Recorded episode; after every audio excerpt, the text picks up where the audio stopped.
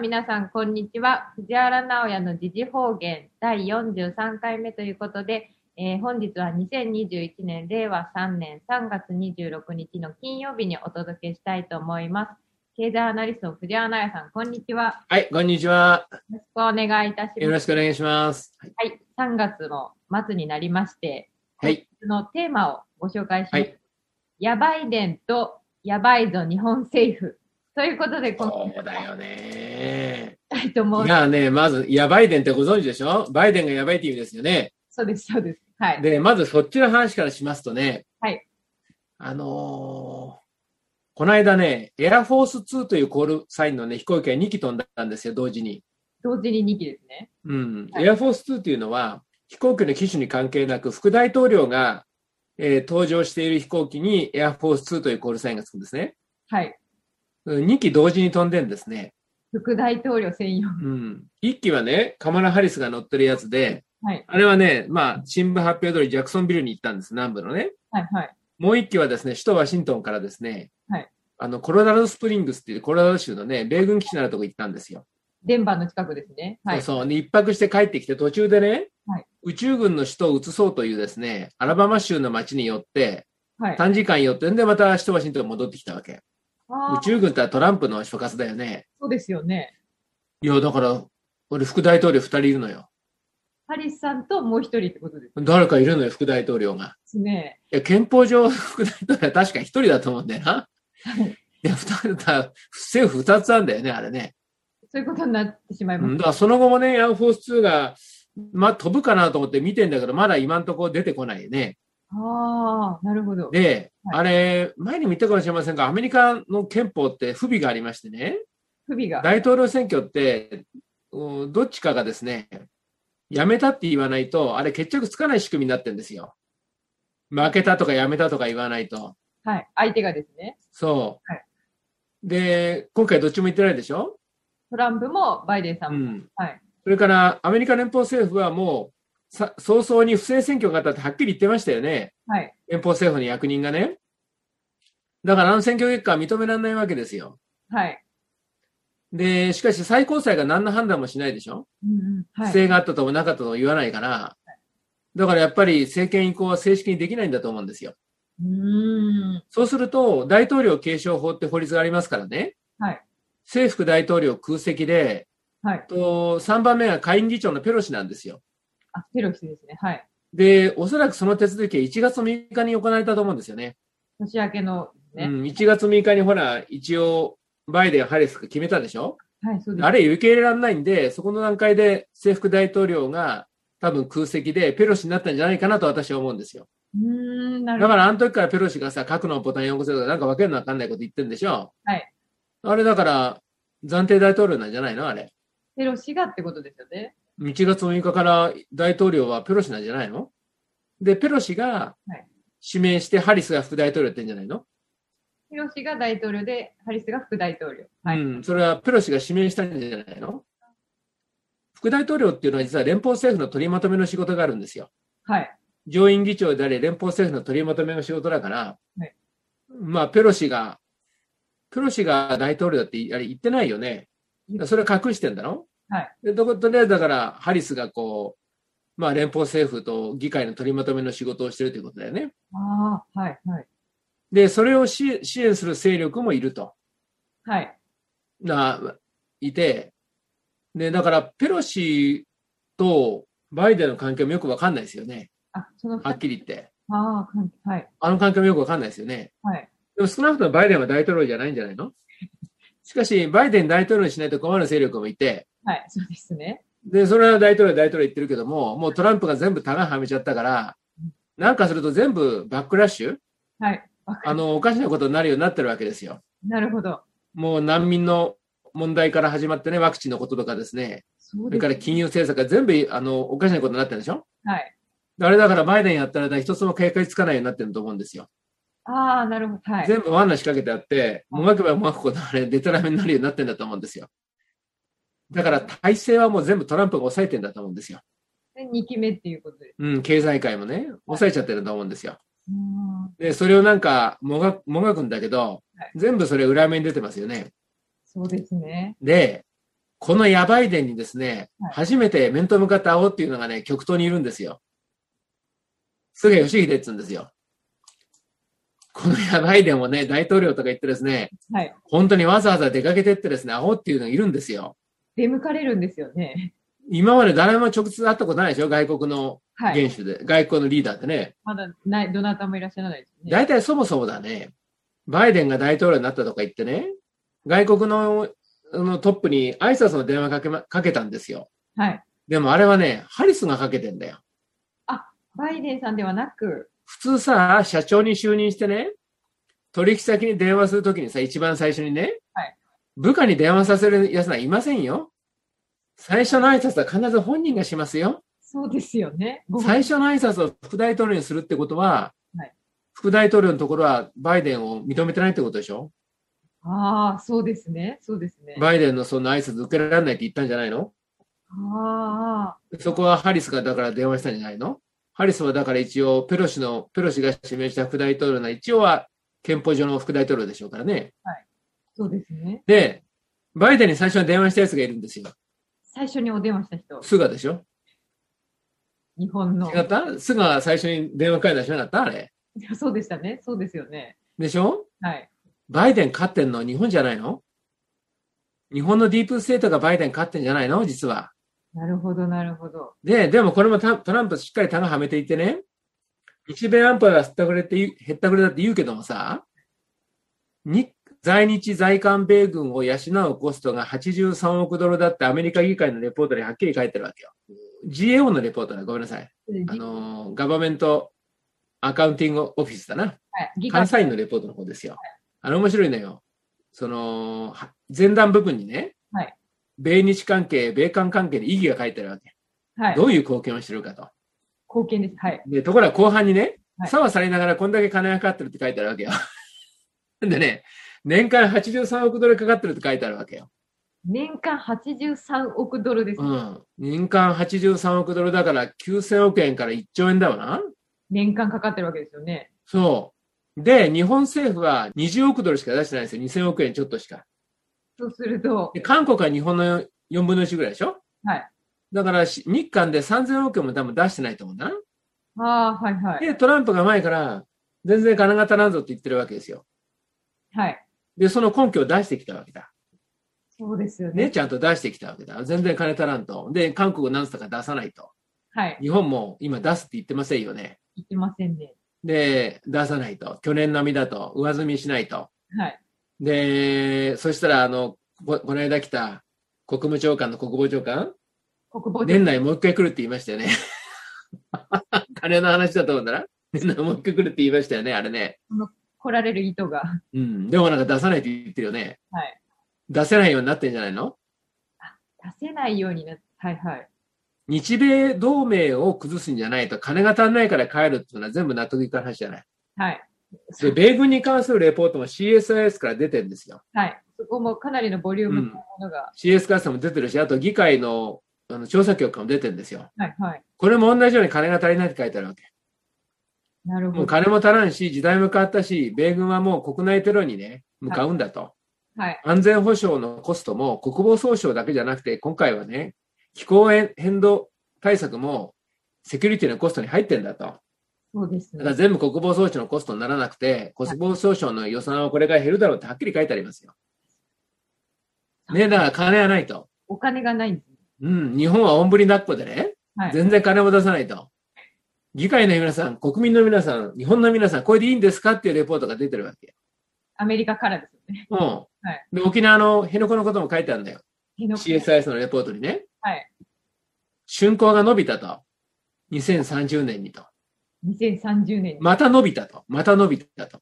あまそたれから、コストは跳ね上がっていると。あかかあ、そうですね。上がってるってことですね。そうう。そう。で、できないんじゃないかと、完成しないんじゃないかってはっきり書いてあるわけ。うーで、んそもそもね、はい日本や韓国に、日本や、その、沖縄に、まあ、いるべきなんだろうかってのはニュアンスなんですよ。で、一方ね、はいその、オーストラリアのダーウィンにさ、最近海兵隊が行ってんのよ。あっちはよろしいって書いてあるわけ。ではよろしいあっ。ちはよろしいと。なるほど沖縄と日本は良くないと。で、オーストラリアはよろしいって書いてあるわけ。もう帰帰るって言ってんじゃないですか。ですね。で、海兵隊に関してもね、はいこの間あの、アメリカの議会調査局がレポート出してるんですよ。これもなんか日本語、機械翻訳くっつけて乗っけてありますよね。はい。海兵隊の方も、 はい。いや、海兵隊もさ、なんかいよいよ金が足りないみたいでさ、武器売ってなんか新しい武器買ってんだよ。売却益で新しい武器買って書いてあるわけよ。なんか、ヒッチみたいなこと言ってるするかみたいなこと言ってて、あれ、日本が買った、買うんじゃないのあれ。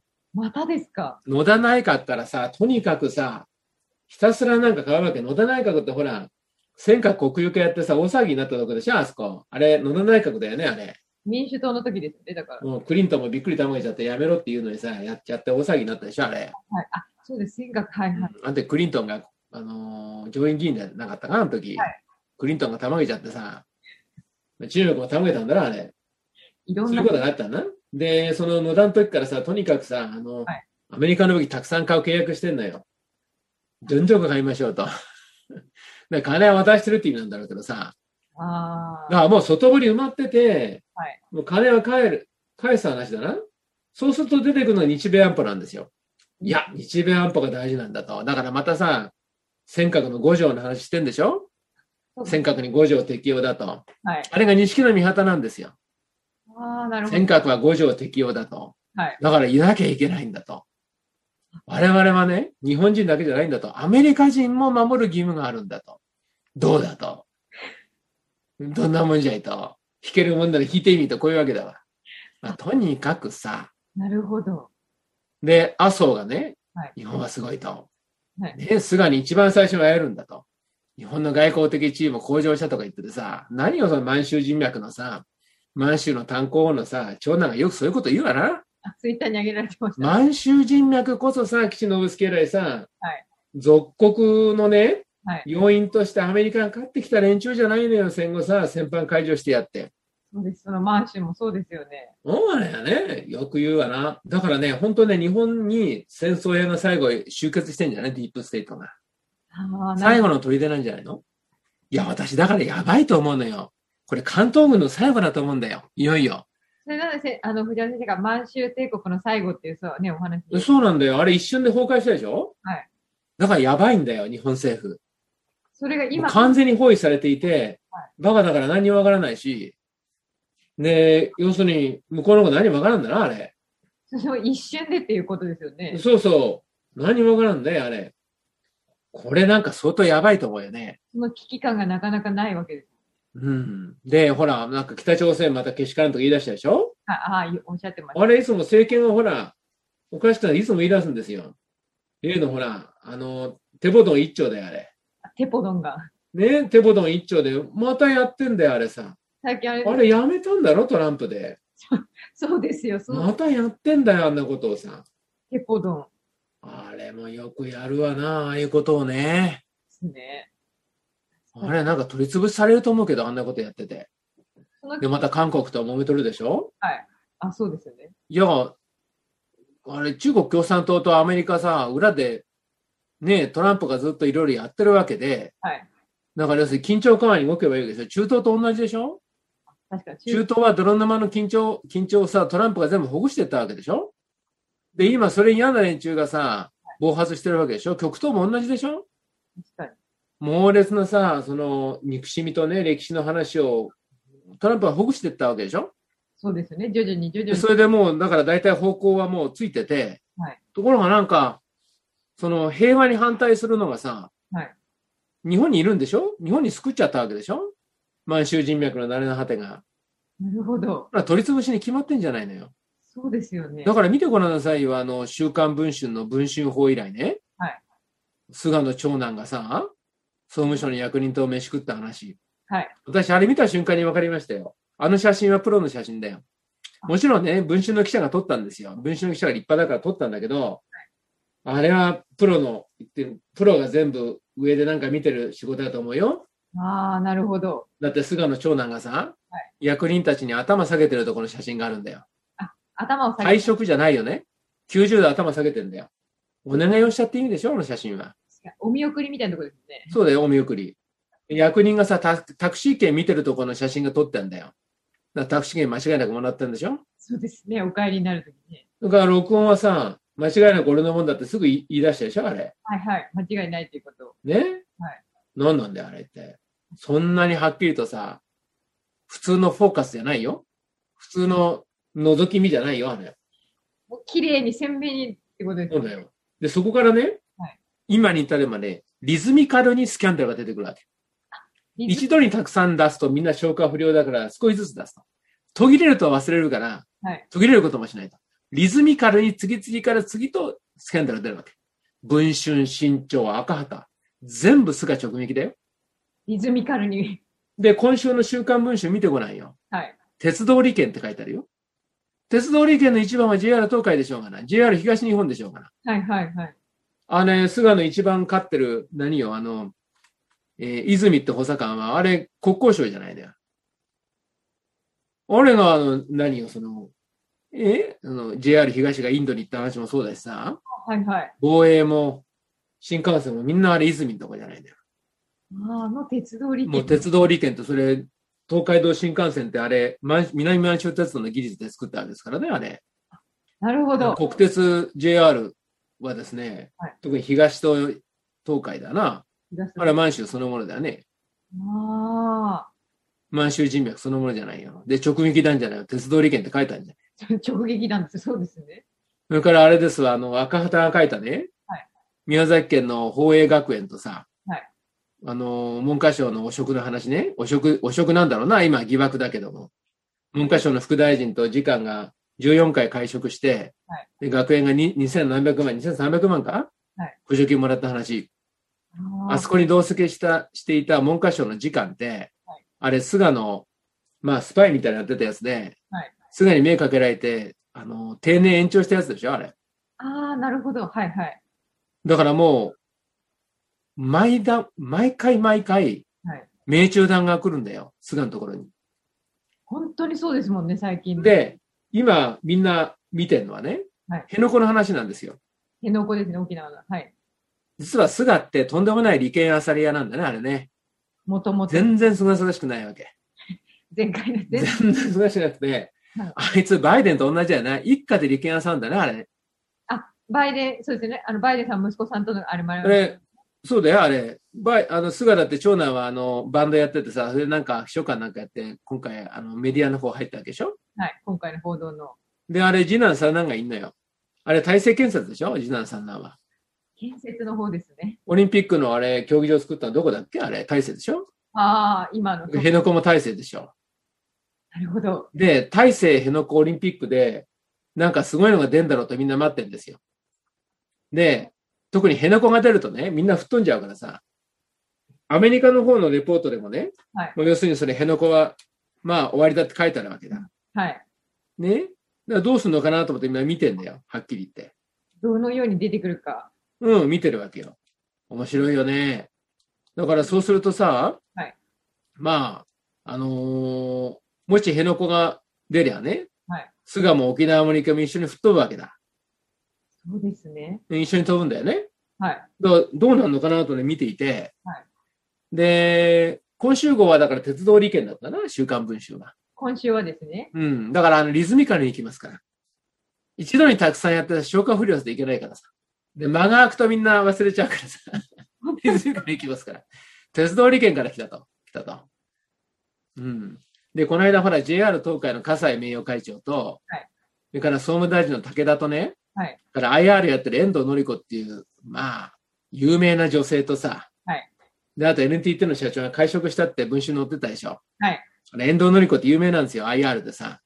なんか裏で暗躍してる人なんだ、あの人。あ、そうなんですね。で武田総務大臣ってあれ、あれ、福岡でしょ、あれ。あの、菅と新内近いからね。あであそこに JR 東海が入ってんだよ。なるほど。なんだろうねって話だね。そうですね。うんで、JR 東海出てるから、はいじゃあ鉄道利権なら今度そっち来るかなと。ああ。で、文科省の方はオリンピックにさ、はいそれから、私立大学の、あ、私立幼稚園の連合会に 4, 4億円のその使途不明金の話ね。はい。ありましたあれね。刑事事件、あの、こ刑事告訴行われたでしょはい4億円金抜かれちゃった、それは連合会、それはもう告訴するわな。そうですよね。さすがにね。んで、どうもあの会長が一人で飲み食いしたようには思えないしさ、 あの金が、あれ、安倍とか自民党と近いね、あそこ。あ、そこはそこ。幼稚園無償化の話もあったし、はいはい。どっか完了してんだろうって言われてんだよね。ああ。なるほど。で、あと、黒川元検事長ああれも結局略、略式起訴になったでしょ、賭博で。記事出ましたね。あれだってあの菅人事だからね。そうでです。菅人事の極めつけは中村角ですよ。しおりさん事件をさ、逮捕状もみ消したやつ。うんうん。発行されてる逮捕状もみ消すってさ、あれ、犯罪だよね。発行されてるものですもんね、もうそうれだ。よ。それやったんだよ、あれ。そうでで、すこれがさ、次の警察庁長官なんだよ。で、みんな待ってんだ、早くなんないかなと思って。 あれはさ、森吉郎どころの騒ぎじゃないよ。確かにそういう騒ぎじゃないですもんね。しおりさんのさ、事件をさ、逮捕状をもみ消したね、男がさ、日本の警察庁長官だと。しかも菅の人、菅の人事だと。それ菅の人事だと。はい。で、菅って面白いよね。こういう風になると絶対降りないの。あれ、ヤクザだね。あ、降りない。絶対降りない。あとことん行くんだよ、菅って。もういじ向る、きになってとことん行くわけ。だから面白いんだよ、こういうやつって。こう、ガンナになってるわけですうね。ん、だから満州の最後なんだよ。ああ。満州の最後は、もう完全にさ、空中分解してみんないなくなっちゃったでしょ。はいはいはい。ああなんのよ。徳川慶喜みたいにさ、はい大政奉還とかやらない。あそういうのじゃないんです。ならない。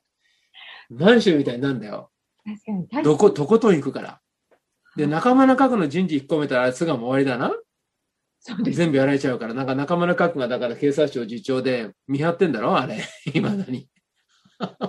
よく知らないけ どさ。やつこれ引っ込めたら、だから菅も危ないんだろもういじで、桜を見る会を、ほら、検察審査会が、はいあの、秘書ね、はいはい安。倍んとこの秘書、あれ、えー不起訴不当とか言ってたっけなんかこんなこと言ってましたよね。第一秘もう一書。回捜査でしょで、河合、えー、河合代議士はい。議員辞めますがね、はいあれはその賠償資金だって認めたわけだ。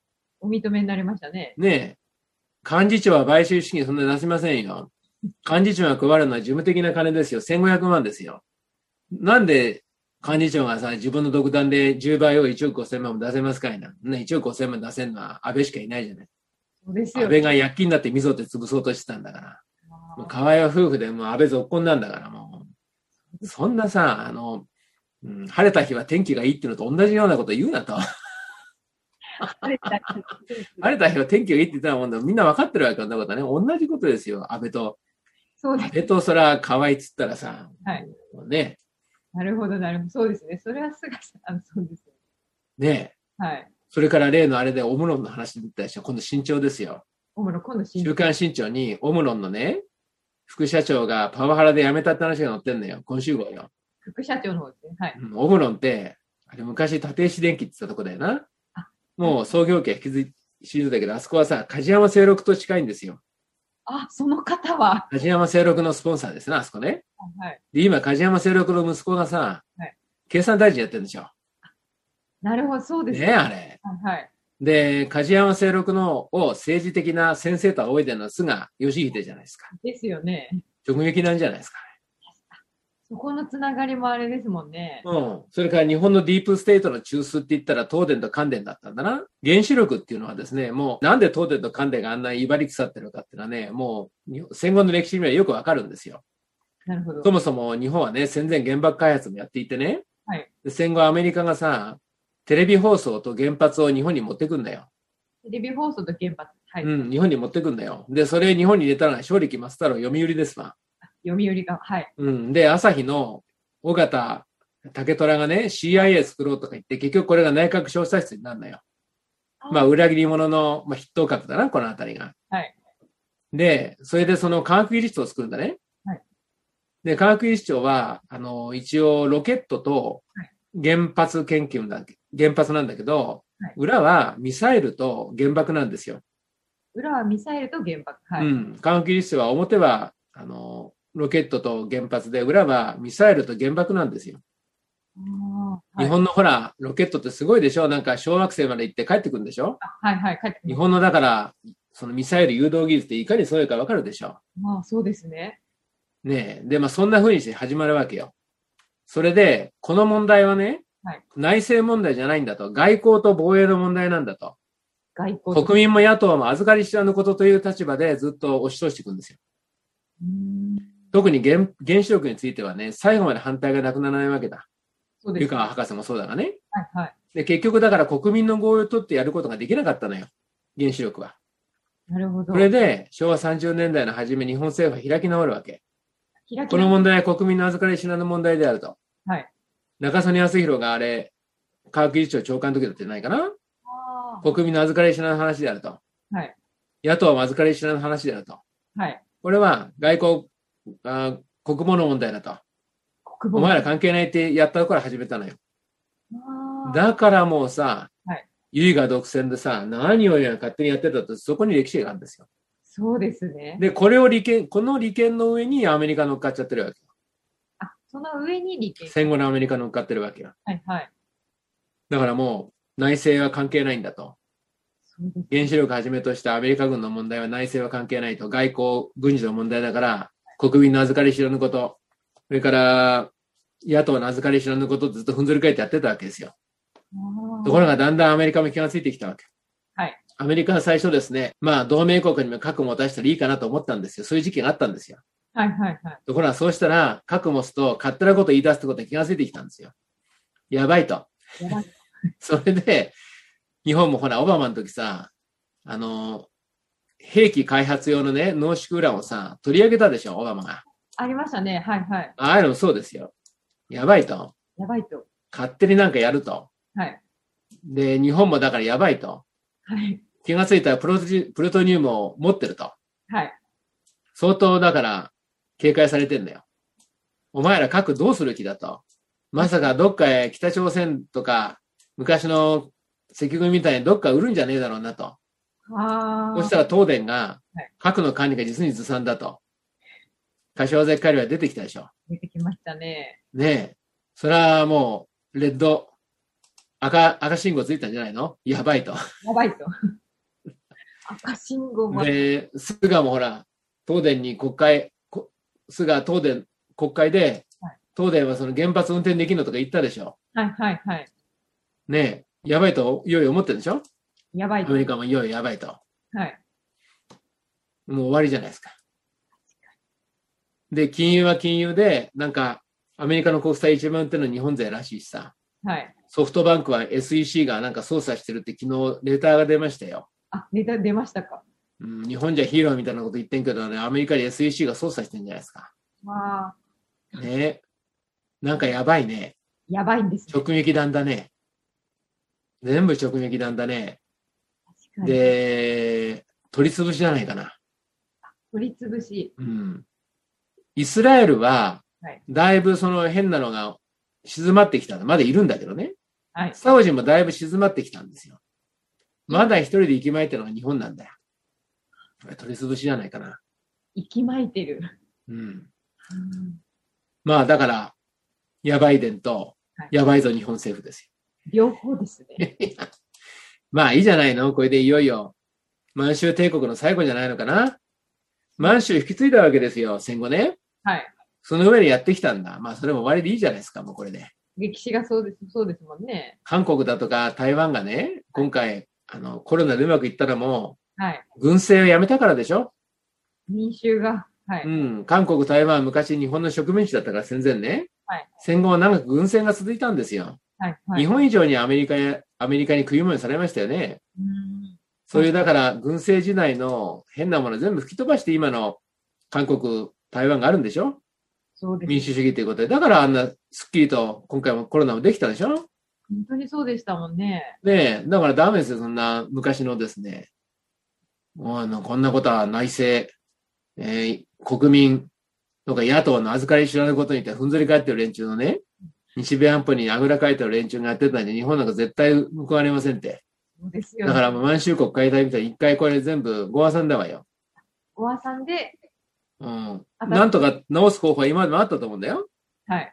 でも直す気がないんだもん。ご破算だわよ、これ、こんなんね。直してこなかったわけですからうね。ん、そうですよ。まあいいさ。たまにはそういうこともあるさ、世の中ね。ということで、まあ頑張りましょうということで。ですね。今の危機感とともに、 そうですね。ね。はい。ええはい次回4月になりますが、はい4月の末ということで、最後にメッセージをいただいて終わりにしたいと思います。はい。はいえー今ですね、デジタルもアナログも、アフターコロナに向けて皆さんものすごい勢いで動き出しておりますので、えーまあ、消えるものは消えますから、しかし、新しく作るものは自分たちで作らなきゃいけませんのでね、ぜひ、新時代の建設に邁邁進してまいりましょう。はい。明るく暖かく、そうですね、明るく暖かくいきましょう。はい。また来月よろしくお願いしはい、よろしくお願いします。ました。ありがとうございました。